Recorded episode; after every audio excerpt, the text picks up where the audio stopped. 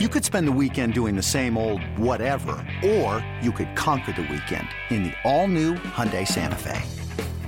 Visit HyundaiUSA.com for more details. Hyundai, there's joy in every journey. One on, nobody out. The 2-0 pitch. Here's a swing, a long fly ball into left field. This is going to leave the park. This is the Countdown to Opening Day show, presented by Ameren. That ball's hit deep to left. This one's going to be out of here. Get up, baby. One is going to go. Oh, my. He got all of that one. Now, Mike Claiborne and Kevin Wheeler and the Countdown to Opening Day show, presented by Ameren on the Cardinals Radio Network. Kicking off the Cardinals Countdown to Opening Day show presented by Ameren here on the Cardinals Radio Network. Mike Claiborne, Kevin Wheeler with you here. And Claibs, first of all, good to talk to you, man. We got a lot to do today. Uh, we'll have some Hall of Fame conversation coming our way. We're going to hear a little bit uh, from Hank Aaron in a few minutes here on the show. Of course, as we remember his 87 years on this planet. And also, Claibs we actually had, believe it or not, movement in the free agent marketplace this week. We may actually be getting somewhere. I, I, picked myself up off the floor after you mentioned the word movement because I thought it was never going to happen. And, and, and, you know what, Kevin? Maybe it's the start of a, a, real flurry with regard to free agents. There's a lot of guys that are going to be looking for work, and there are going to be some teams that are going to need some players.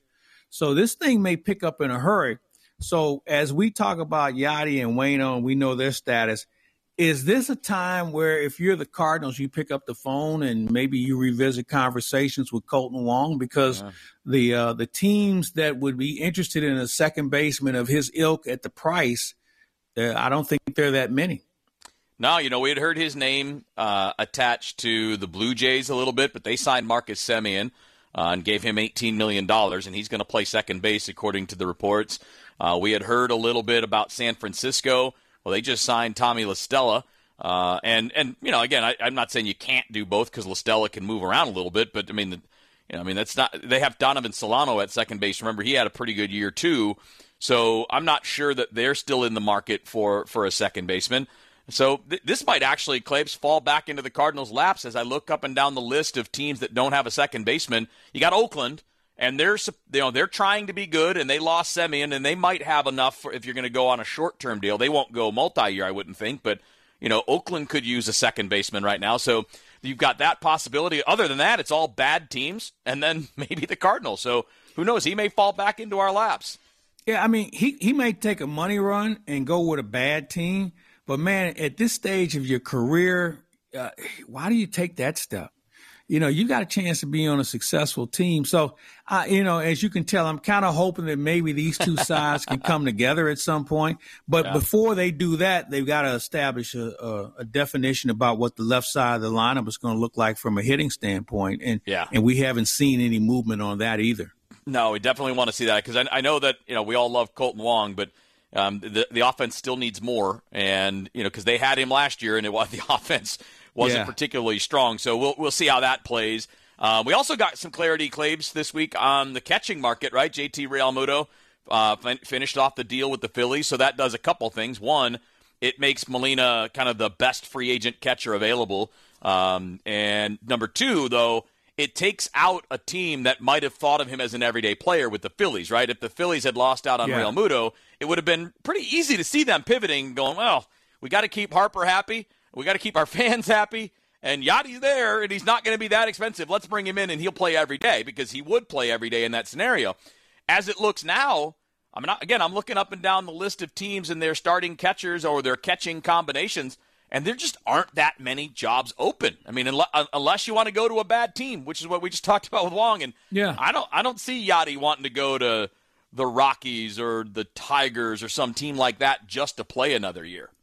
Well, and you know, here's the other thing. Let's let's throw this into the equation, and the Cardinals are going to have to address this too.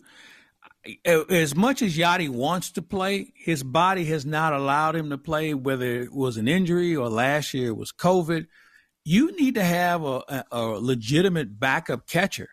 So, how much is that person going to be worth? Is he worth two million? Is he worth three million? You know, because you you're going to need a legitimate guy because you think you can win so you just can't have, you know, anybody behind the plate catching a pretty good staff. So let's just say if the number for Yadi is $12 million, let's add on another three million for safety to make sure you you don't miss much of a beat as far as catching is concerned. So now it's a fifteen million million dollar position.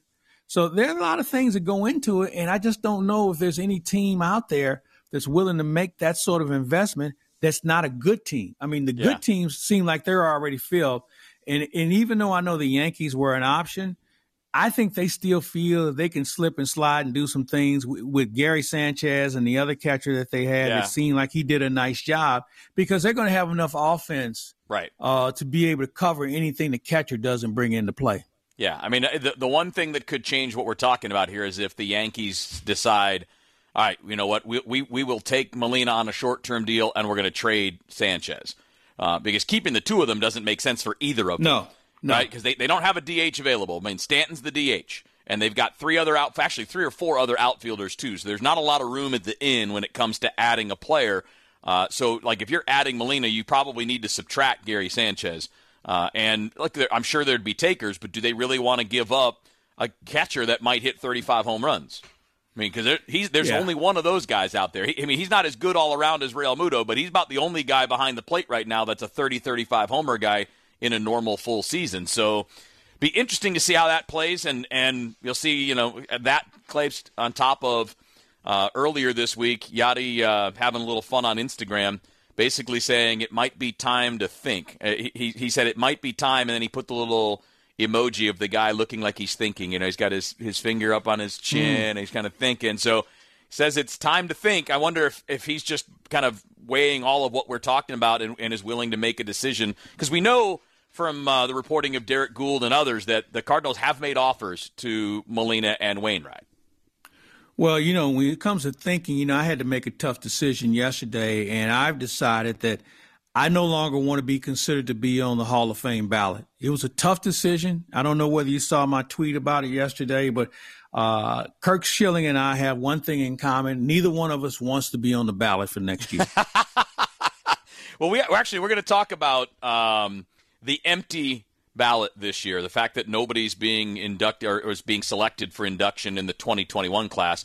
I guess uh, and, and, my friend Jay Jaffe pointed this out to me yesterday, Claibs. I guess the good news is the guys who didn't get to have their moment in the sun in 2020 because of COVID will now be front and center, and they won't be overshadowed by anything else. So I guess that's one silver lining to, to what I think is a dark cloud. But we'll talk about that coming up uh, next hour, in the beginning of the next hour. Uh, I want to wrap up here, Claibs, with a little tease because, um, you know, we also lost another great uh, here in the last, since, since our last countdown show.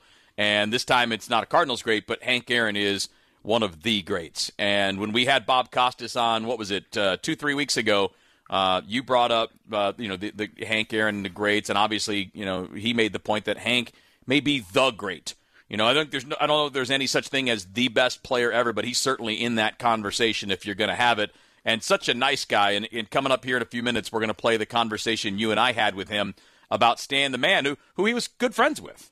Yeah, how much fun did we have that day? And I think I that mean, was one of the on. first times you and I had done a show together. And it's 2011, yeah. Yeah, the great Ben Boyd found Hank Aaron for us, and he didn't do a lot of interviews, but because it was Stan Musial, yep. He he gave us all the time we needed. And uh, I I don't know about you, but it might be one of the five best visits I've ever had with one of the greats. Uh, no, no question about it. In fact, let's get to that coming up next. Uh, this is this is from February of 2011 coming up next. Uh, of course, it's it's the day that Stan Musial was receiving the Presidential Medal of Freedom, and we had a chance to talk to Hank Aaron. Claibs and I did, and actually that was for this show, which was previously called yep. the Hot Stove Show.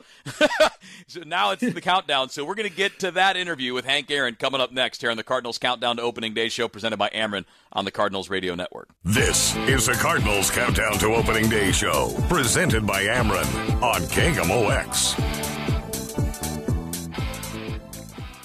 We continue on with the Cardinals Countdown to Opening Day show presented by Ameren here on the Cardinals Radio Network. Mike Claiborne and Kevin Wheeler with you here, and you know it's been it's been a rough year. I mean, I feel like you know every couple of weeks or so we are you know, flashing back to old stories or telling stories ourselves about some Hall of Fame baseball player that has passed away. It's been bad. I mean, obviously we went through a lot here uh, with Lou Brock and Bob Gibson passing away, and there have been so many others and most recently it, it was Hank Aaron. And you know, we have this great opportunity. We don't get the, the excuse to use these things very often, but uh, as a means of remembering Hank Aaron, we're going to flash back to 2011. This is February 2011.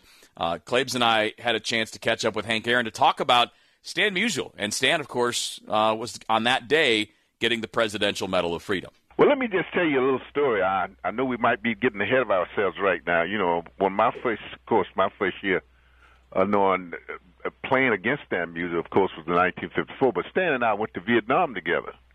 You know, really? I went to Vietnam together. And Stan was was part of that entourage. He was it was me, him, Joe Torre, and a and one or two other ball players, and and Stan and I was roommates.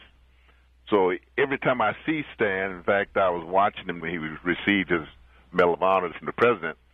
Uh, I was uh, I was delighted. I was excited. Uh, you know, Stan and I are very good friends. He, when I got my 3,000 base hit in Cincinnati, he was the one that flew all the way from St. Louis to be with me in Cincinnati. Hmm. So my acquaintance with Stan Musial goes back quite a ways. That's a fantastic thing. You know, you you've been honored many times yourself, Hank. Uh, obviously, a baseball Hall of Famer, and many many other honors have been passed your way as well. Can you even imagine?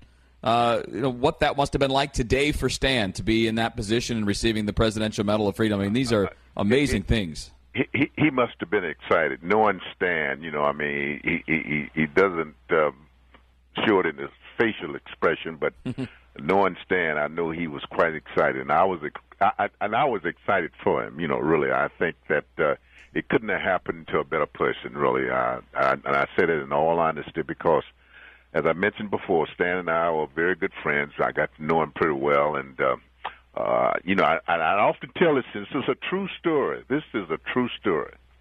I remember my first All Star game in Milwaukee, Wisconsin. And I remember we going into extra innings, and Stan Musial came over and he was talking to everybody. He said, "Well, they don't pay us to play extra innings," and he went up and hit a home run. and that is a true story.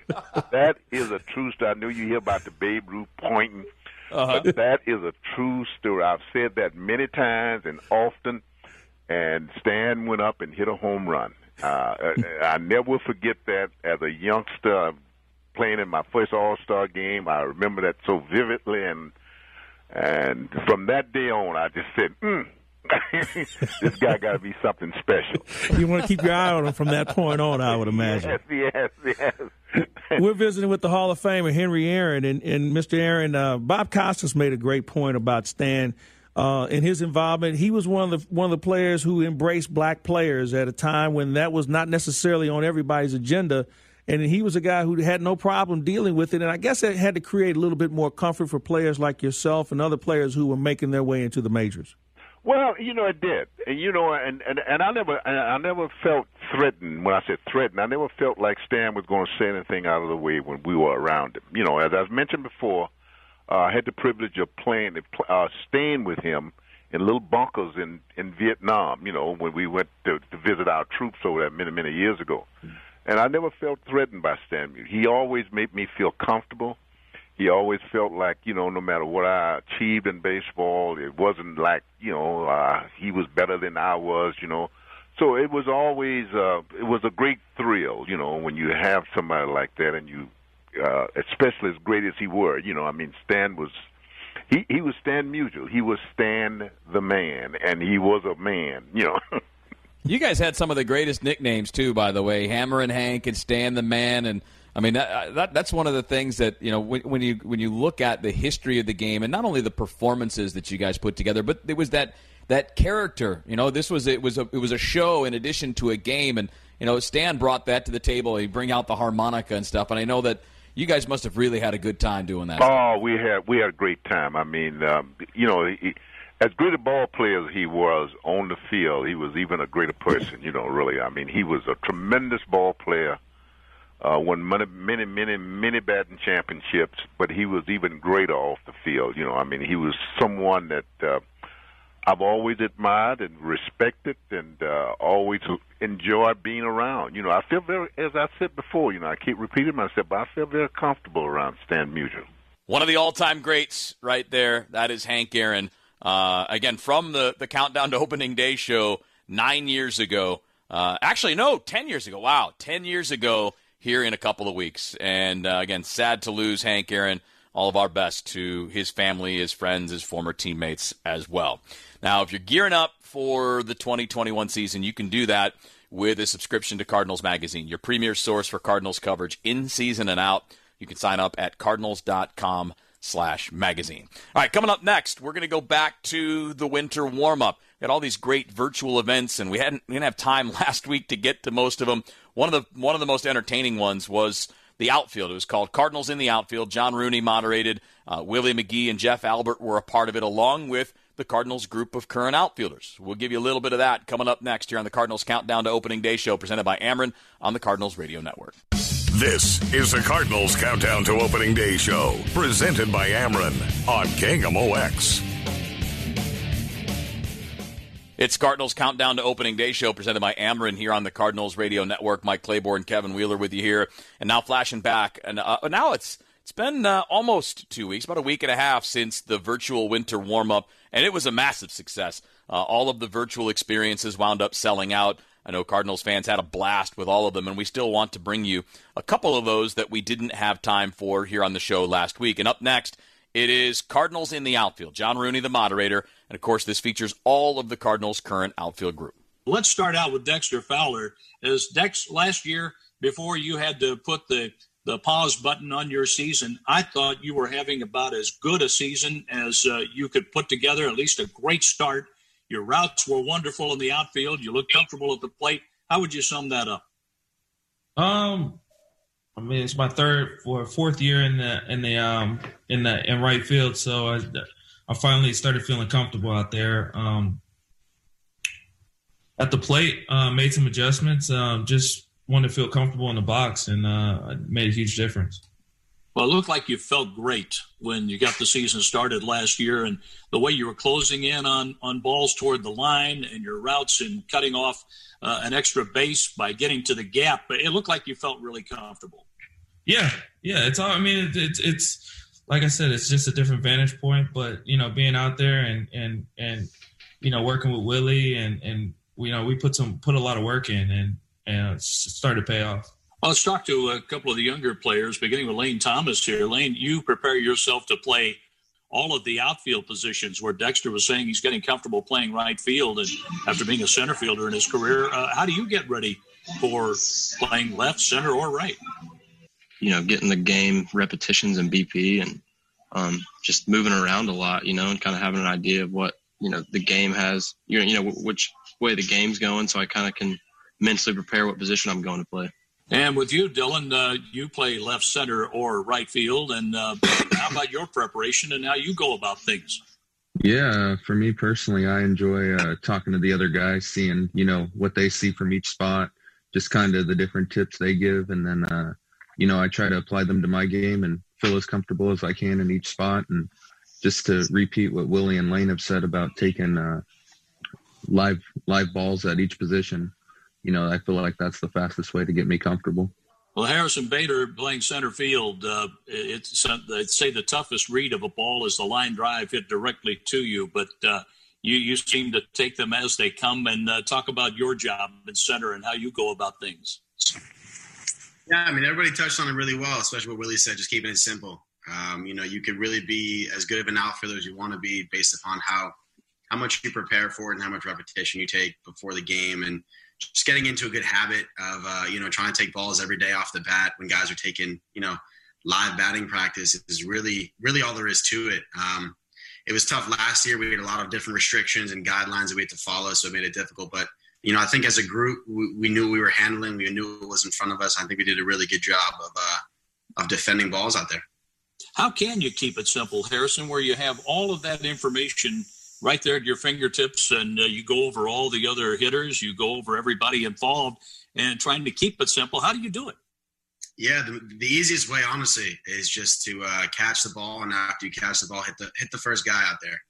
Uh, if there's a ball in the gap, you know the first thing is you know breaking down to the ball, picking it up.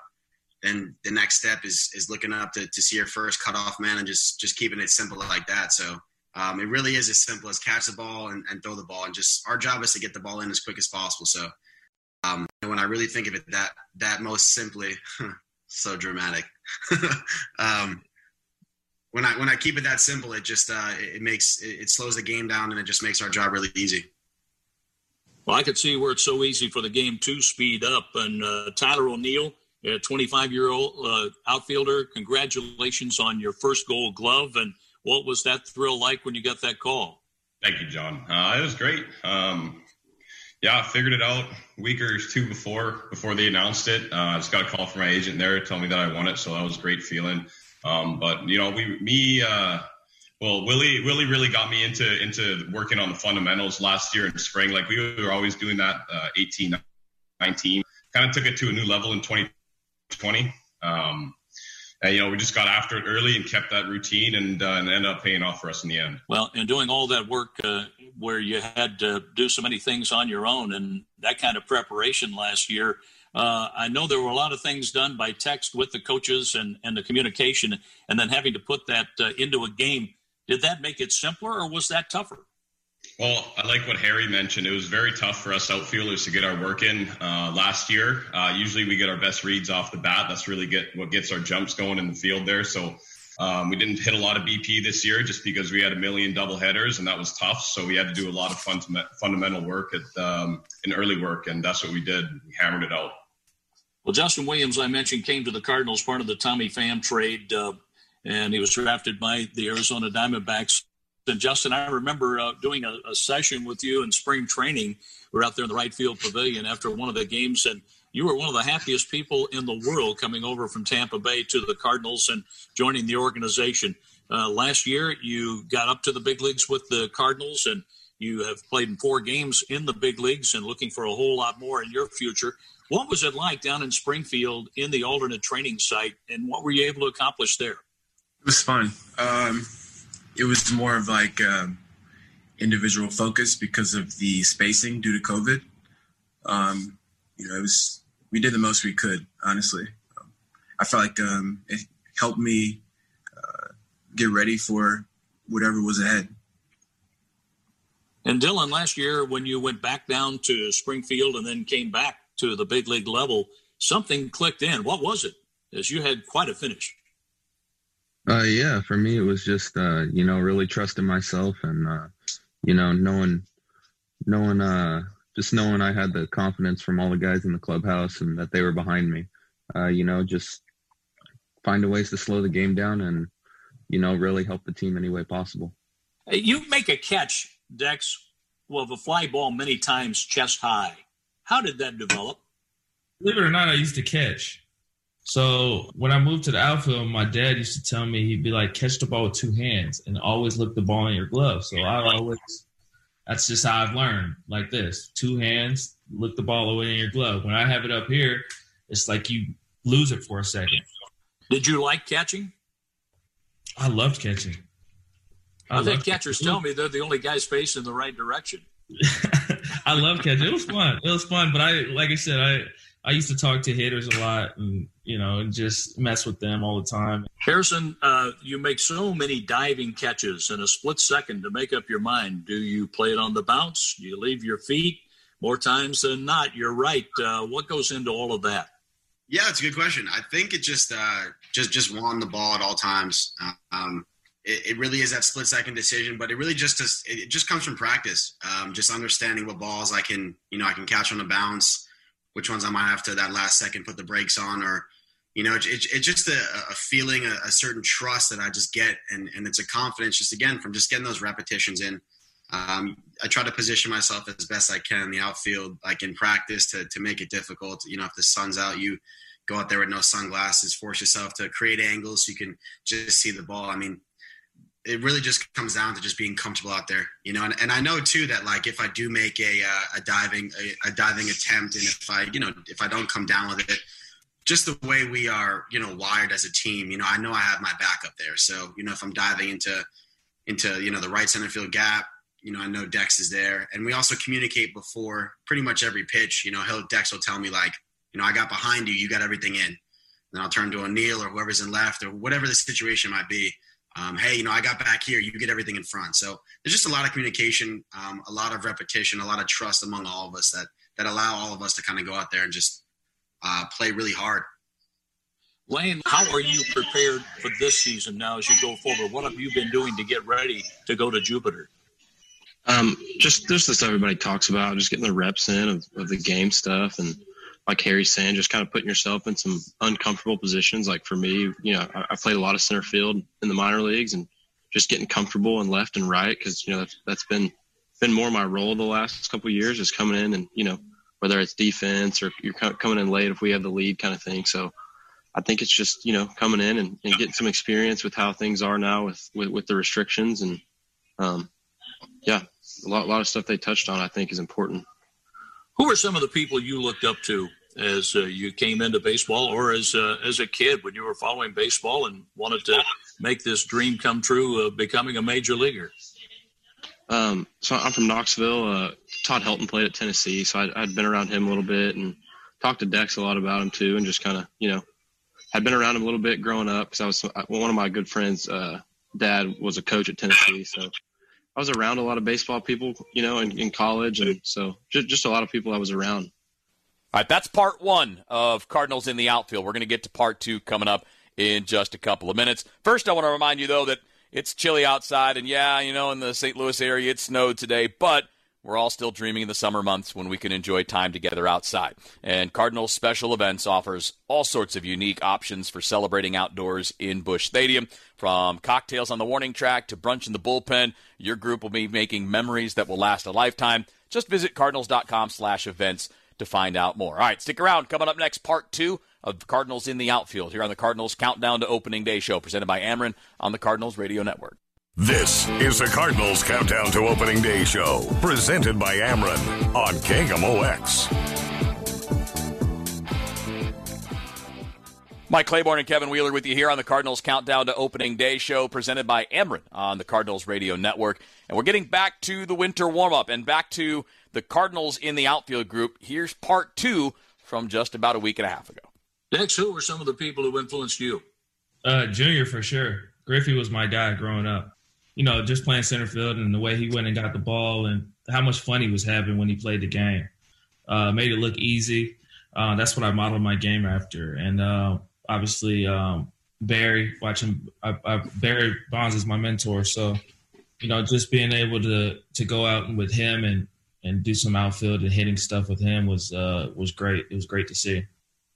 Justin, the same question for you. Some of your influences as uh, you came through your amateur career and turned pro. Andruw Jones, uh, thought he was really good defensively. Huge Red Sox guy. Nomar Garciaparra was another one of my favorites. Not really an outfielder, but just liked the way he played the game. And I think that's a big part of it, playing the game and uh, playing it the right way. Uh, Dylan, I, I, think Mike Shildt has a, a great saying uh, when you make the big leagues, it's a big thing, but don't make it too big. How were you able to accomplish that last year and uh, as you went through the alternate training site and then came back to the big leagues and had quite a finish? For me, it uh, it really just came down to playing the game. You know, uh, you get there and you think, uh, you know, you need to do more, and in reality, you know, you just need to be yourself and you know trust uh, trust what got you there, but also you know be able to adjust and listen to the others around you. So for me, it was just finding that blend and uh, you know really starting to pick the guys in the clubhouse's brains and you know just be all ears and listen in and you know just figure out what applies to me and what helps me and you know, get to playing. You weren't afraid to ask questions, were you? No, you know, that's something I take a lot of pride in, just, uh, you know, finding a way to get better each and every day. So, you know, whether it's asking questions or, you know, just be, being able to be there and watch, you know, uh, that was something I found really beneficial. I've always found it interesting in, in covering baseball over the years, uh, the differences from organization to organization. And uh, Tyler, when you came from uh, Seattle Mariners to the Cardinals, uh, what differences did you notice, and uh, and what was it like in making the adjustment to your new ball club? Well, uh, it's definitely it's definitely an adjustment. I mean, being the new guy again, having to basically make friends, reacquaint yourself, get to know your peers uh, you're joining a whole new social group and work group at the same time. So it's, it's life changing and uh, it was a big deal. Obviously, the location was the biggest difference for me, the weather, climate, everything like that. But um, you know, it's great. That's the way the careers go. It's the way the business path leads, and um, not can't couldn't be more grateful for it. You know, I was able to debut here, uh, had some success in the league, and I just want to continue that trend. Justin, the same question for you. What was the adjustment like coming from Tampa Bay to the Cardinals? Uh, pretty much uh, same thing as O'Neill, just being the new guy, um, being uncomfortable, um, just trying to get everyone's trust and respect. You know, um, that's pretty. That was the uh, biggest hump for me, honestly. Dex has had to make some adjustments too over the years. Uh, that adjustment from the Cubs to the Cardinals more recently. Yeah, some people are still adjusting. uh, what was that? Uh, like? You know, I hear the banter back and forth all the time. You know, the Cubs fans and the Cardinals fans, but um, you know, it's a, it's um, I played here for a while now, and um, you know, the adjustment it was definitely adjustment period going from the blue to the red, and um, like I said, the fans, some of the fans are still adjusting, but it's fun, man. It's it's it's still a good rivalry, and you know, they say I came from the bad guys to the good guys, but uh, but it, it's um it's it's been it's been good. It's been good. It's it's been a long process, but you know, I've learned some things, and it's been fun. You've been on both sides of that rivalry. What's it like standing on the field at Wrigley Field when you get the fans uh, going at it from both sides, and, and we have a lot of blue and a lot of red in the seats both places? It is. It is. Um, I missed it. Um, obviously, um, this year, you know, going and they're not being fans, you know, at home or away. Um, that rivalry is is definitely, um, you know, it's it's going to bring fuel to the fire when there are fans back in. But it's it, the the Cubs fans they still still show me love. Um, you know, they're still gracious and it's it's it's it's something I'll, I'll never forget that that time I was there. Yeah, I've noticed that you've had some back and forth with the fans out in the bleachers, and uh, and I know you've had a little fun with that too. I have, I have. It, it, it's, it's definitely it's definitely fun to mess with them. Uh, they mess with me all the time, so you know, it, to, to to to be able to get back and and and and be able to mess with them is, is good too. Harrison, where's uh, one of your favorite places to play outside of uh, Busch Stadium? Uh, definitely Wrigley. Um, you know, we're talking about the the rivalry here. I, I, think what Dex said was right. That healthy rivalry. They uh, they do their homework on you too. So obviously we're in the outfield, and those those bleachers out there are kind of bearing down right on us, and we're pretty close to the fans. And they do their Wikipedia searches, and they're they're still bringing up stuff about me from college and whatever they can find on Instagram. So you have to respect, you know, fans willing to kind of put it out there a little bit and, and bring something to the stadium to kind of trash talk a little bit. It's all it's all in fun, man. And I uh, I really do love the energy there. There's nothing like it. I keep replaying back in uh, in 2019 when we went in there. We had that four game series. That was just uh, that's the type of stuff you you really put the uniform on. And you kind of dream about. So I think Wrigley's a lot of fun to play at. Dexter Mike Shannon has said many times when he played the outfield at Wrigley, uh, playing in right field, he had to really pay attention because of the the fans, the way they sit low behind home plate, and some of that has changed with some of the renovations. But do you you find that was the case at, at Wrigley Field where you have to really zero in? Yeah, for sure. Um, especially uh, all the day games is bright. Um, like you said, the, the you see the white shirts and it's it's definitely lower. The so your vantage point is a little different. And then, you know, when the sun starts going down, it peaks right through the there's like a, a gap right there and it peaks right through. So it's kind of like like I, sometimes you I look at Harrison, I'll be like, hey man, I can't see anything. or I used to tell Colton and Goldie, hey man, if you can get it, go ahead and get it because I can't see anything over here. I'd be holding my glove like this. Tyler, where's uh, your favorite place to play outside of Busch Stadium? Yeah, I gotta agree with the boys on that one. Wrigley's a great spot. Uh, just for me, I debuted there too, so it's the first big league park that I ever played in. Um, you know, and a couple different places on the West Coast are nice too, but yeah, I gotta say, gotta say, Busch and Wrigley are my two. So we're there a lot. I know Dex likes it right field in Cincinnati, right and right center. Yeah, Cincinnati is not my favorite, but um, but you can you hit well there, Dex. That's the thing. I do I. I, I, I mean, you have you have had some big hits there. I, I you know what I appreciate that. I I take them as they come. Maybe they're just uh, maybe just pitching me a little different there. but they look good when they sail over the wall or find the gap. That's for that's sure. Right. And uh, this is uh, we'll give this one to Harrison uh, from Jennifer. A routine for an outfielder during batting practice. batting practice essentially just go out there um, and just position yourself for routes. Um, you know, you don't want to go, you don't want to do too much, but you definitely want to get your legs moving, get your angles right. Um, if the sun is out there, I, I don't like to use sunglasses just again to kind of recreate a more difficult situation. Forces you to uh, create a different backdrop for the ball coming down. So you have to really work to just get around the baseball. And, and again, make it as game as possible. You know, if you're, if it's a routine fly ball, I just try to get behind it the best I can, keep my body and my hips behind it, and and and, and square them off towards towards whatever base I'm, I'm planning on making a throw to, and uh, yeah, just just continue to uh, you know reinforce the fundamentals. I catch with two hands. I you know if I'm coming to a ground ball, I try to catch it with with whatever foot I feel comfortable with, and um, again, just just whatever you got to do to to get your body going to to be ready to make a play. You know when when the game starts is is the main focus once uh, once batting practice begins. Man, what a great group that was, and what a great conversation. Uh, again, that's the Cardinals' uh, virtual experience. The Cardinals in the outfield with John Rooney as the moderator, of course, featuring all of the Cardinals' current outfielders. Next hour, we're going to hear the good as gold uh, experience. That's, I mean, how how good is this? Ozzie, Paul Goldschmidt, Tyler O'Neill, Jim Edmonds as the moderator. There's a lot of glo- gold gloves in that conversation. That's coming up next hour. I want to remind you, though, that uh, you can do some things for the kids around town uh, that can really kind of set things up for the baseball season. And, I, am talking specifically uh, about the Cardinals Kids Club presented by Rawlings. It's an exclusive fan club for kids 13 and under, and membership includes access to exclusive virtual events, uh, includes items like a fleece blanket and a wall sign, all of it for just $33. You can join at cardinals.com slash kids club. All right, coming up next, we're going to give away a 2021 Cardinals calendar. Stay tuned. It's the Cardinals Countdown to Opening Day show presented by Ameren on the Cardinals Radio Network. One on, nobody out. The 2 0 pitch. Here to swing a long fly ball into left field. This is going to leave the park. This is the Countdown to Opening Day show presented by Ameren. That ball's hit deep to left. This one's going to be out of here. Get up, baby. Get up, get up, get up. Oh, oh yeah. This one is going to go. Oh, my. He got all of that one. Now, Mike Claiborne and Kevin Wheeler and the Countdown to Opening Day show presented by Ameren on the Cardinals Radio Network.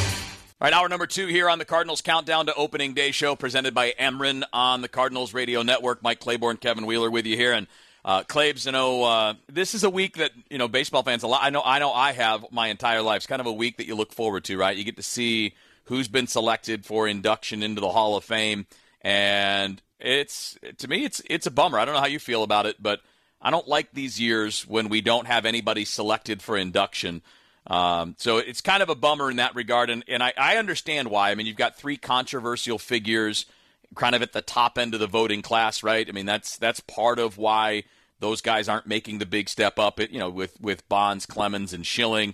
Uh, but we did at least get some positive news this year regarding Scott Rolen. He made a big jump. He's over fifty percent now, and based on everybody I've talked to about this, Claibs, it sounds like Rolen's going to be in there sooner rather than later. Yeah, you know what? I think that might be the most unanimous thing we've heard all week. You know, there are three there are three things in baseball that have some life uh, before the event, during the event, and after the event. Yeah. Uh, in, in, the spring or in the winter, it's the Hall of Fame. You know, a lot of conversation leading up to it, and then including, and then about a week after, everybody's got a comment uh, the the lack of minority players or African American players in baseball. That's always an opening yep. week discussion. Yep. And then you have the All Star break on who didn't make the team and why they should do this and that in order to make it right. So those are the three conversations. So this one uh, always seems like it's got more to it because this year uh, aside from no one getting in, the fact that you had people who elected not to vote, and, and I, I, don't know any of the pe- people who did it, but it, maybe it was a protest in the fact that um, they weren't happy with Bonds, Clemens, and, and whomever, and Schilling. But I, I, don't understand. It's a privilege to vote, and I don't yep. care what you vote, whether you're voting for dog catcher or voting for a Hall of Fame. It's a privilege. It's an honor, and you should take it in that manner. And I'm not sure if it's designed for you to have a protest of whatever your feelings are for whatever, whether you don't like German Shepherds or you don't like a certain right handed pitcher. I don't know. But I, I, think there's a better way to do it. Uh, just don't vote for them if you don't like them. But I, I think the people who do that, I think, have abused the privilege. And I've always felt there were too many voters anyway, because I don't think enough. A, a lot of these voters actually see enough or have enough information to give a qualified vote. Now, that's just my opinion. But I thought the way it was handled this year was unfortunate. But I thought it's also sent a message that maybe yeah. we have put in so many other guys that we want to pump. They want to pump the brakes a little bit. But that doesn't mean that the guys that are out there they're eligible because I, I always look at this, Kevin. If you were as good as there was in your era, then you automatically cons- are, are involved in consideration for sure. And if you're really, really good, then you know there's probably a good chance you should be in. And I thought there were some guys who are really, really good. And the only argument that I've always had is what makes Andruw Jones or Scott Rolen better this year than last year when they didn't play, haven't played in 10 years or Yeah, eight well- years or five years. Yeah. The only difference there is that like we cleared some names off here the last few years, right? I mean, we've got we had a lot of guys. We had a crowded ballot there for a few years. Mhm. And now that it's a little less crowded, there's room for some of those guys. And and by the way, Jones, Todd Helton, uh, obviously Rolen, and a few others gained ground. Billy Wagner gained a lot of ground this year. They actually gained some of them 20, 30 points uh, because there were more openings on the ballot. So I think that was a that's a good thing. And I'm I'm 100% with you on the guys turning in a blank ballot. Look, if you don't want to turn in a ballot, if you don't, first of all, if you're going to do it as a protest, then just protest by removing yourself from the process. Just stop turning in a ballot. Just don't don't do it one year and turn in blank. Just to, and they do it anonymously too, which is kind of weird because if you're going to make a statement, wouldn't you want people to know your statement? Yeah. Right. I mean, So- and you know what? And- I'll give you a good example.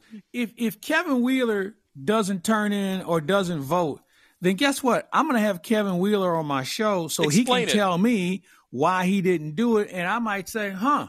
And other people can understand why you did it. Maybe they don't agree with it, but there's Yeah. a better understanding, and, and we're communicating. But that, you know, for guys to be anonymous, you know, I think that's kind of cowardly in its own right. Uh, Yeah. I guess they're they're in fear of losing their vote, and Well- you know maybe they should lose it anyway. I know this. There are a lot of guys in the BBWAA that tried to make the, the ballots all public. Uh, you know, and, and it's the younger guys. You know, our, our buddy Derrick Goold and guys like uh, and guys like uh, I'm trying to think of who else was involved. Buster doesn't vote anymore, but he's obviously very involved in the Baseball Writers Association of America. And basically, the Hall of Fame wouldn't wouldn't force it. They didn't want to make the few that are uncomfortable too uncomfortable, which I, I, I mean, too bad. If you again, if you don't want to put yourself out there, then then don't just give up your ballot. Don't you don't do have it, to yeah. go there. And here's the other thing: if you look at this group and you can't see one Hall of Famer, you are in the wrong business. You are absolutely 100% in the wrong business. Now, if Yeah. you draw the line on PED users, that's okay. I don't personally, Claibs, because there are already PED users in the Hall of Fame. I mean, that, that is absolute fact. Uh, and, and I'm not going to name names. Uh, you could look them up, by the way. You can look up the names that have been reported.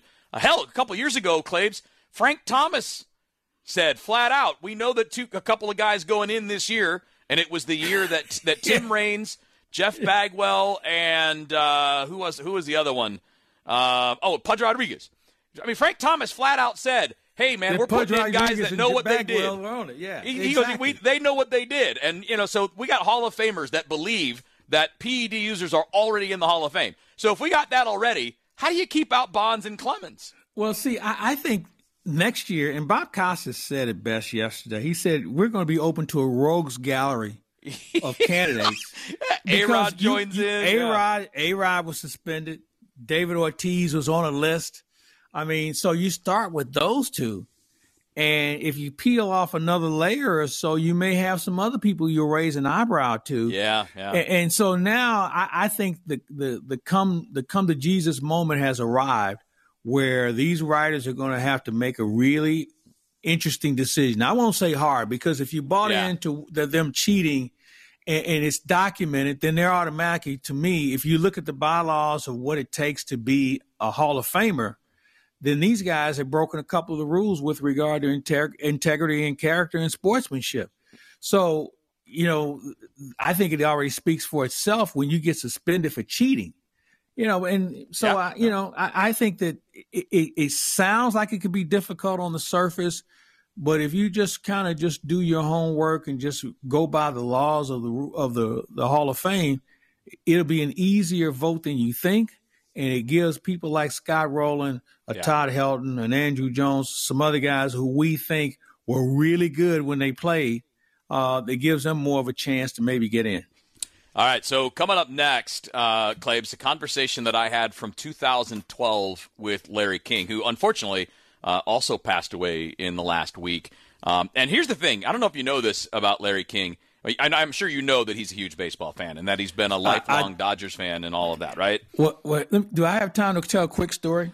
I think we got about a minute. Yeah. All right, this will be real quick. So I see Larry King every time we go out and play the Dodgers, and I've gotten to know him, and he always St. Louis. You know, he's he's always got that. so he tells me the story. He was in Brooklyn one day, and he saw uh, Brock hit a home run in the Polo Grounds, and uh, Ah. supposedly it was like 500 plus feet. Lil Rock, I'll never forget. He starts going to that Larry King speech, and every time I would see him, he would just say St. Louis because he was bad with names, but he remembered St. Louis and he Oh, would yeah, yeah. ask about this and that. He was a delightful person, and you're right, uh, as passionate of a baseball fan as you'd ever see. Well, when I talked to him, this is from May of 2012. Um, we talked to him about the Cardinals and Dodgers. They were playing each other at the time, and they were the big rival in the National League at the time, right? I mean, those two teams were the top dogs in the NL. And the story we're going to hear, Claibs, is Larry King telling the story of being at the game in Brooklyn where Stan got the nickname the Man.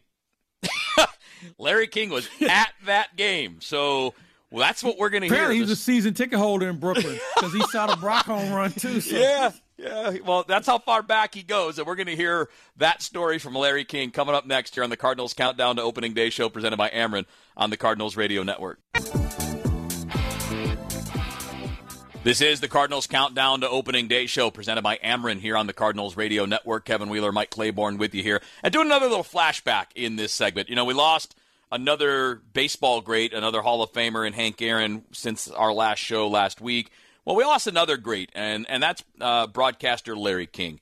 Um, you know, yeah, his, he lived his, his world in the news business as uh, you know one of the most iconic interviewers of all time. But Larry King was also a really big baseball fan, and I mean really big. He's a lifelong Dodgers fan.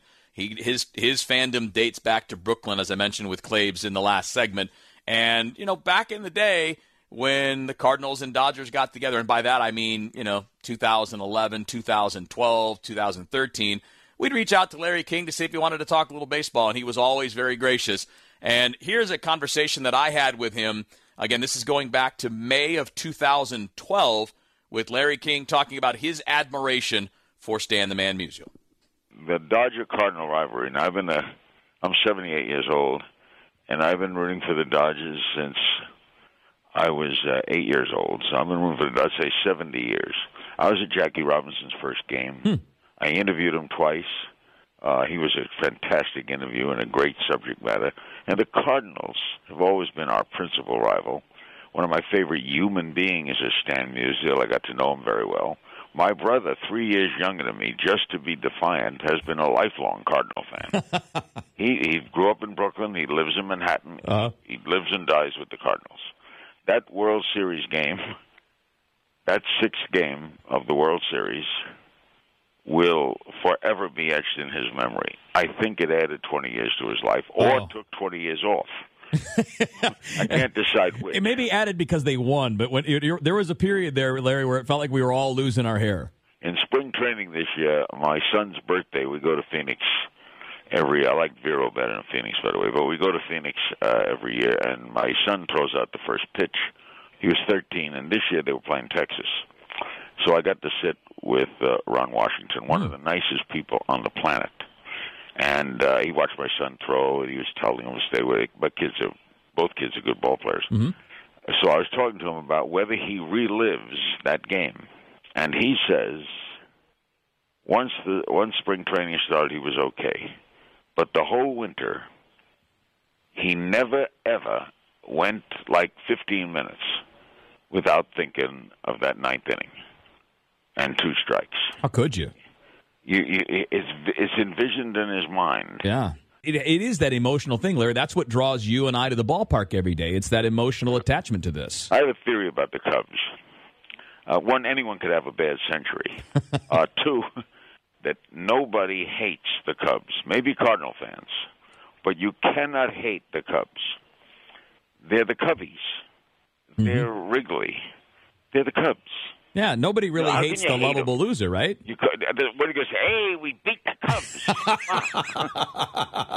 You know, even here, Larry, this is their, you know, they're the chief rival for for those of us here in St. Louis, but it's not an angry rivalry; it's more of a friendly rivalry. Yeah, well, you can't because you can't hate them. Yeah, You know, you could hate you could hate the Cardinals. I mean, the Cardinals because they get under your skin. The Cardinals. I have a theory about the Cardinals. Those two birds on the back. you know, they just they drive me crazy. And I I got to know Slaughter, and of course I know Musial, and uh, I, those teams of Marty Marion and Whitey Kurowski, and God, what ball clubs they had. The Cooper brothers. I mean, I I. The Cardinals have the Stan Musial. Whenever asked me who's the best hitter I ever saw, it's always Musial, because I only saw him at Ebbets Field.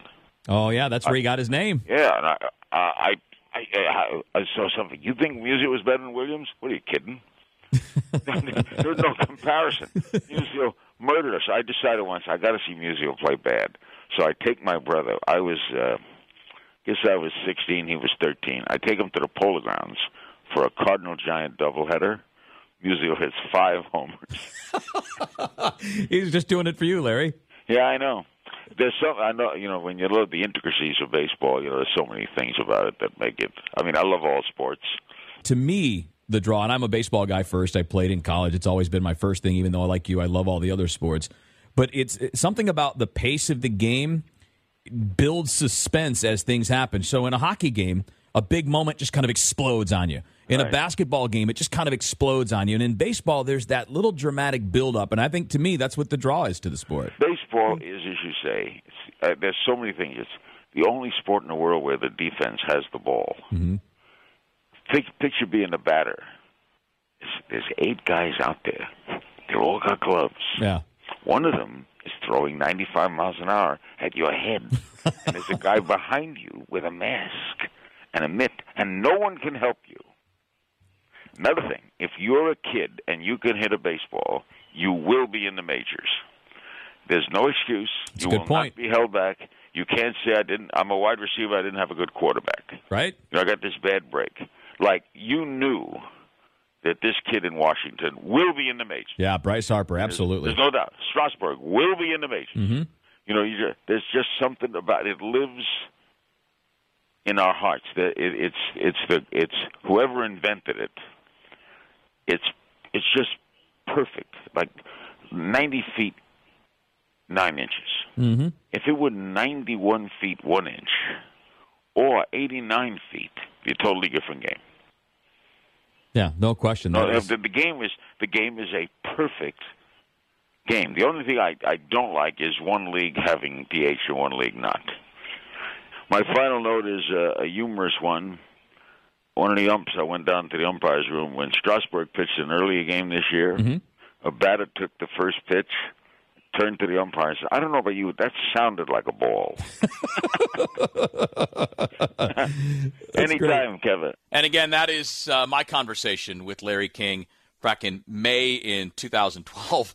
And boy, did, has the baseball world changed a lot uh, since 2012. All right, we're going to get back to um, the some of the great virtual experiences from the winter warm up next. We're going to do the good as gold segment. That's Jim Edmonds, Ozzie Smith, Paul Goldschmidt, Tyler O'Neill talking about Gold Glove defense. Get to that coming up in a couple of minutes. Right now, I want to remind you that you can gear up for the season with a subscription for Cardinals Magazine, your premier source for Cardinals coverage in season and out. You can sign up at cardinals.com slash magazine or you can call 314-345-9000. Next up, good as gold here on the Cardinals Countdown to Opening Day show presented by Ameren on the Cardinals Radio Network. This is the Cardinals Countdown to Opening Day show, presented by Ameren on KMOX.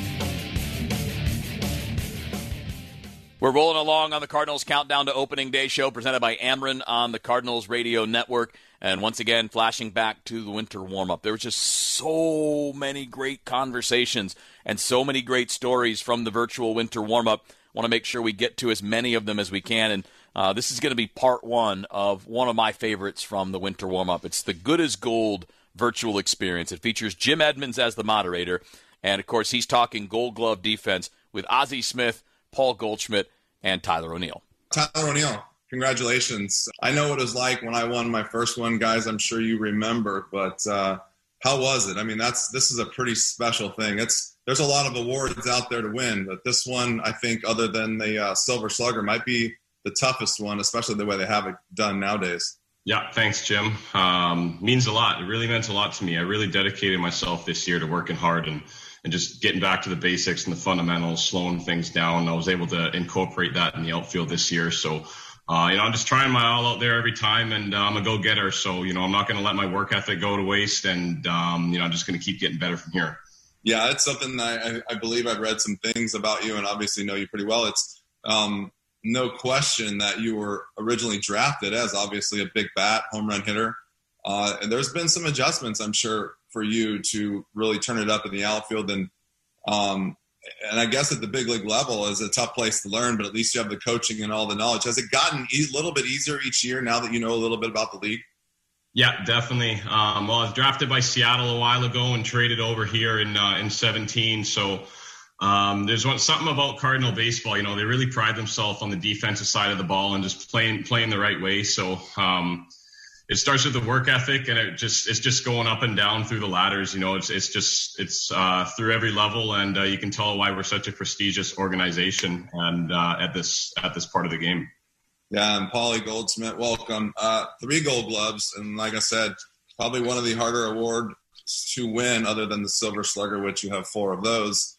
Um, we actually had a conversation in spring, and I, I thought this this actually kind of caught me off guard, and it made a lot of sense. Paulie, you said at one time we were standing at first base, and you said, "You know what? There's no one out here to teach you how to play first base."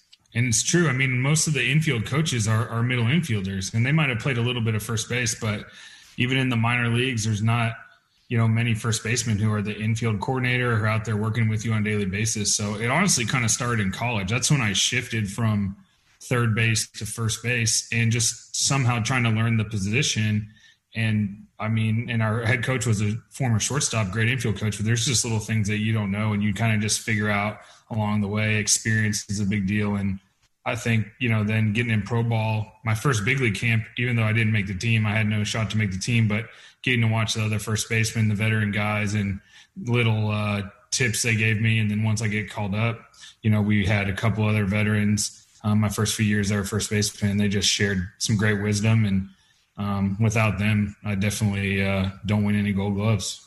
Yeah, it seemed to be the thing that you talked about was um, you doing the same for other people because that was basically the only way you learned. I thought that was impressive because you're right. Uh, I don't think people understand that. And we'll talk to Ozzie in one second. But what you said was most of the infielder infield coaches. Uh, first of all, the outfield coaches. I don't really think there is very ever uh, or ever an outfield coach. They're always base running coaches that they hit fly balls to us. But uh, very rarely do you have anyone that can help you other than another veteran or a guy that's really you're either your peer or your competition.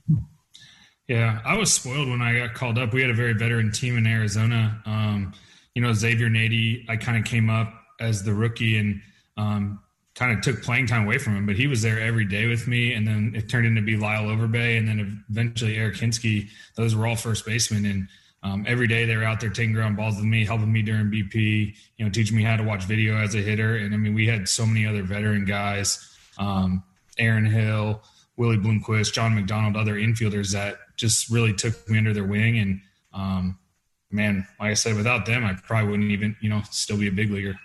Ozzie, you got a few gold gloves and you played with a pretty good first baseman yourself. How much, besides you, I'm going to keep Paul under the mic a little bit. How great is it as a shortstop, especially at your caliber, to have a guy like Paul play first base when you know you just have to get it over there? You had, I believe, Keith Hernandez for a while.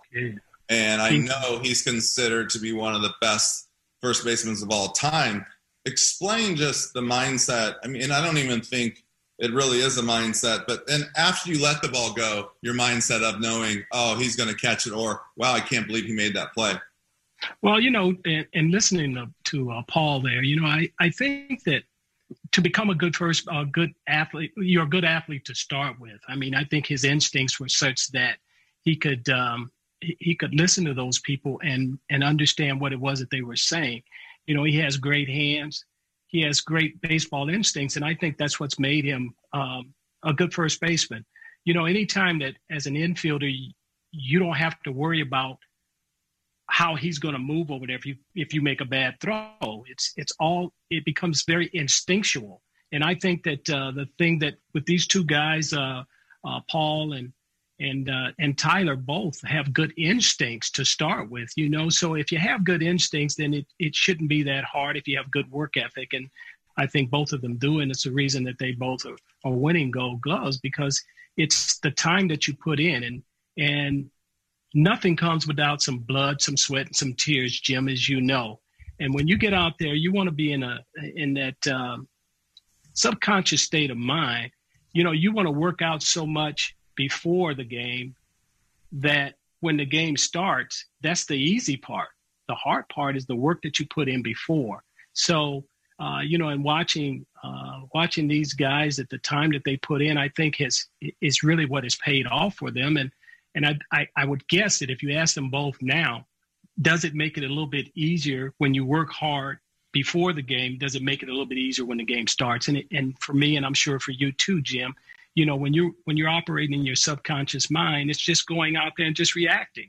And for me, it was just reacting and, and getting getting to the ball, getting it over there as quickly as I possibly could, not having to worry about whether or not that guy over there had the ability. You know, there were some lean years where I had short guys over there where you had to worry about uh, you know, throwing the ball too high. I had Gregg Jefferies over there one year, you know, Uh-oh. so that made it a little bit that made it a little bit tougher, you know, because you had to be a little bit more accurate with your throws.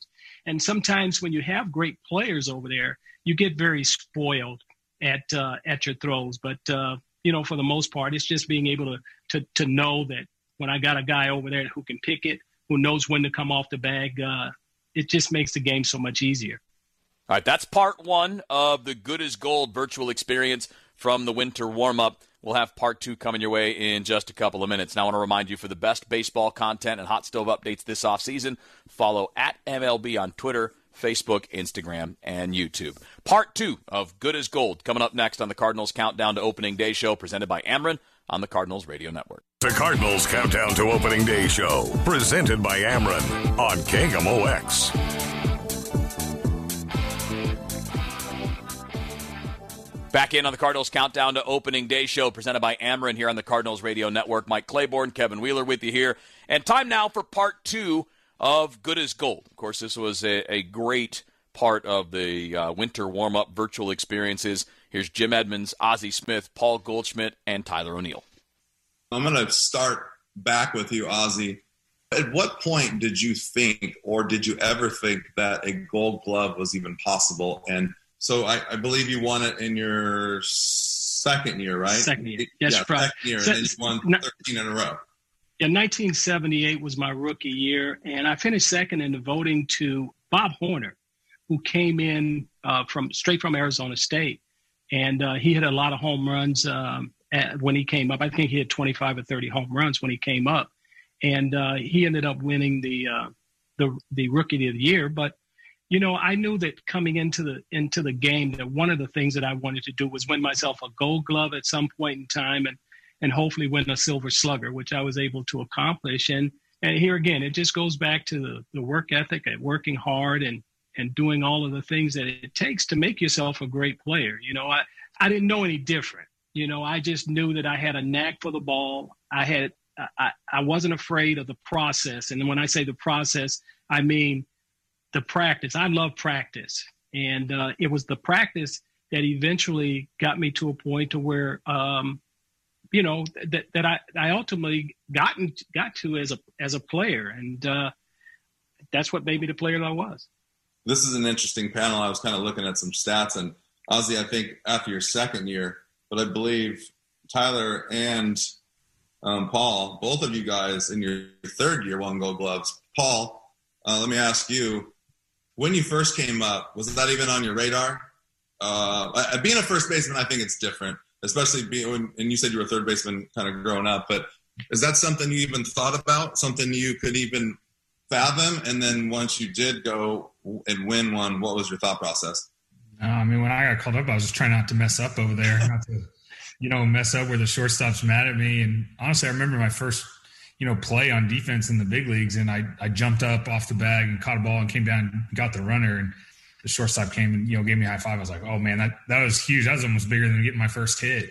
so it was just about, you know, trying to, you know, help our team win. It was never win a goal. I think that was so far off in my mind. There's so many great players. I was so young and there's these guys that are established you've been watching on TV and it's like, all right, just try to do your job and, um, you know, it just kind of happened that year. And I, I mean, I, I, played well in the big leagues, and then it was like by the time when I won that first one, I just kind of had that breakout year where I played really good defensively, hit the ball really well, was able to, you know, go to the All Star game that year too. So it was just kind of it all kind of came together. And then after you win one, then you're like, all right, I want to not necessarily that you have to win the Gold Glove, but you want to be that elite defender every year. And so I think that's just that's kind of the mindset. I just want to be you know the best I can be yeah, that's kind of the running joke back when I played was you hit 30 home runs, you win a gold glove, now you're expected to do it. And now the game gets harder because now you're not surprising anyone. You're expected to be that good. And that actually dr- drove me a little bit. Like each offseason was, yeah, I got to do this again. And that's the tough part, I think. And Tyler, for you, I believe that obviously you were coming up. You're a big guy, strong guy. Obviously, your family background, lifting weights and all that. Um, what did you think? I, I mean, I think this is a great honor. I think where you've been and what you've been through, and we've been in the locker room together and meetings and all the things that you go through trying to get better each day, learning how to throw the ball to the right base. At times, you have a strong arm, you can run. Did you have any idea that this is possible when you got to the big leagues? And were you surprised this year? And or were you one of those guys that goes, "Hey, I'm going to win this because of I know what I'm capable of, even though I'm a little bit bigger, stronger, and everyone thinks I'm a home run hitter." For sure, yeah. Uh, getting drafted and getting through the minor leagues was pretty much my bat that that got me through the rings there. You know, it was always a question on my glove side, so uh, I really wanted to dedicate myself to to being better out there. You know, I was drafted, uh, or excuse me, before I was drafted, I was strictly a catcher, third base. I never played the outfield until I got to pro ball. So they kind of just threw me out there and told me to get my reps. And uh, as the years progressed, uh, I was getting better and better out there. Just like Ozzie said, just goes with practice and uh, I just started to dedicate myself more and more and just keep getting better. And um, you know, I, I, know that I'm fast out there. I know that I got a pretty accurate arm as well, so anything's possible on that end. Uh, I just try to do my best and hit all the right bases and catch all the balls that I could. Yeah, I think it's uh, I think it's awesome to be honest with you. Watching over the years, being in the locker room with you, being in meetings, and I I think the thing still to me blows me away every day is when I watch and when I do games. People don't realize how fast you are like you're in the top 10 if not the top six i think pretty close to it in sprint speed. And people don't look at you in that. And i think that's what's even better than all the stereotypical stuff that comes along with being a bigger guy shorter guy stocky guy is you're not only athletic you can hit you can run and that gives you such an advantage to being in the outfield especially in our outfield it's so big. Yeah definitely. Um, you know, I always knew I was a quick kid, and uh, it's just good to be able to, to actually utilize those wheels um, in somewhere somewhere else other than legging out infield hits. Um, you know, just just gonna keep progressing, trying to get better, um, be a better base runner out there. Just keep utilizing it on both sides of the ball.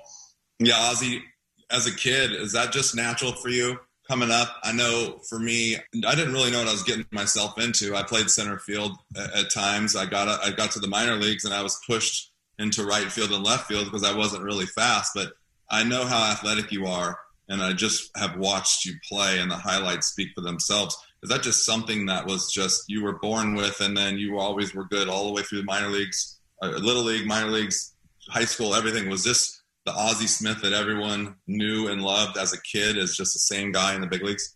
Yeah, you know, Jim, and, and, and I watch the same thing with you. You know how you know how instinctual it is, and you know when you go out there and you you play center field, you don't want to have a whole lot of things on on your mind. You just want to be able to react to the ball, and and reacting to the ball uh, starts with, you know, how you prepare yourself. And so for me, it was one of those things that I was born with, but I always worried about losing it and and worrying about losing it made me work harder every day knowing that today might be the last day so if it is i want to make sure that i gave everything that i had so that i could i would never leave this game wondering whether or not i gave my my all every day you know, it was it was important to me to make sure that when I left the field every day, asking myself, did I do the very best that I could do that day? And for 19 years, that answer was yes. Yeah, Paulie, something hit home for for me is my first play in the big leagues uh, was a fly ball left field, and I threw the guy out the at the plate. Uh, besides the fact, my first game at first base, I'm about 40, 50 games into my rookie year my manager says, Hey, do you have a first baseman's glove? And I said, No. He said, Can you get one? I said, Sure. So I get one the next day from Rawlings and I go in after the game. I sit in my locker. I walk in the manager's office. I said, Hey, I got my first baseman's glove, brand new out of the box. He says, Good, you're playing first base tomorrow. like, Are you kidding? He's like, You better break that glove in fast. But then he says to me, Oh, by the way, you got Finley and Langston pitching the next two days. Whatever you do, don't go to the mound. So that was my introduction to playing first base. I thought that was pretty special. And I'm sure going to the mound isn't always the most fun part of playing first. No, you know, it's you get a little bit more comfortable, you know, as you get older and you get to know the guys, but it was definitely, you know, the first few years, you know, I wasn't doing anything. I was standing out there at first base and I barely even talked in the dugout or locker room, just kind of tried to do my job, kind of earn your way and, and stay out of the way. And, um, you know, I just tried to follow the lead that everyone else had. Man, great conversations there with uh, Ozzie and Jim Edmonds and Paul Goldschmidt and Tyler O'Neill. Good way to kind of, uh, I think, keep things rolling as we get closer to spring training here on the Countdown to Opening Day show. Uh, I do want to remind you that uh, the Cardinals Kids Club, presented by Rawlings, is the exclusive fan club for kids 13 and under. So membership includes access to virtual events, uh, and those virtual events are exclusive to members of the Cardinals Kids Club and it'll also include a fleece blanket, a wall sign, and all that for just 33 bucks. You can join at cardinals.com slash kids club. All right, coming up next, we're going to wrap up the show for this week and give away another 2021 Cardinals calendar. That's next up here on the Cardinals Countdown to Opening Day show presented by Ameren on the Cardinals Radio Network. Wrapping up another great show here on the Cardinals Countdown to Opening Day, presented by Ameren on the Cardinals Radio Network. Great to hear the voices of Hank Aaron and Larry King. Uh, great to hear from all of the Cardinals outfielders, along with John Rooney, and of course the Gold Glove winners, uh, Ozzie, Goldie, Tyler O'Neill, uh, of course Jim Edmonds, the moderator. There doesn't get any better than that, right? Jim Edmonds moderating a conversation about Gold Glove defense. Right now, to wrap it up, it's time to give away another 2021 Cardinals calendar. Uh, and if you're the first caller at 314 531 1120, you'll pick up the Cardinals calendar for free. Now, the 2021 Cardinals calendar celebrates 12 epic moments in Cardinals history and gets you ready for baseball with spring training and regular season schedules all there in one place. You can pick yours up at area grocers and retailers or by calling 314 345 9000. And like I said, if you're the first caller at 314 531 1120, you'll get a copy of that for free.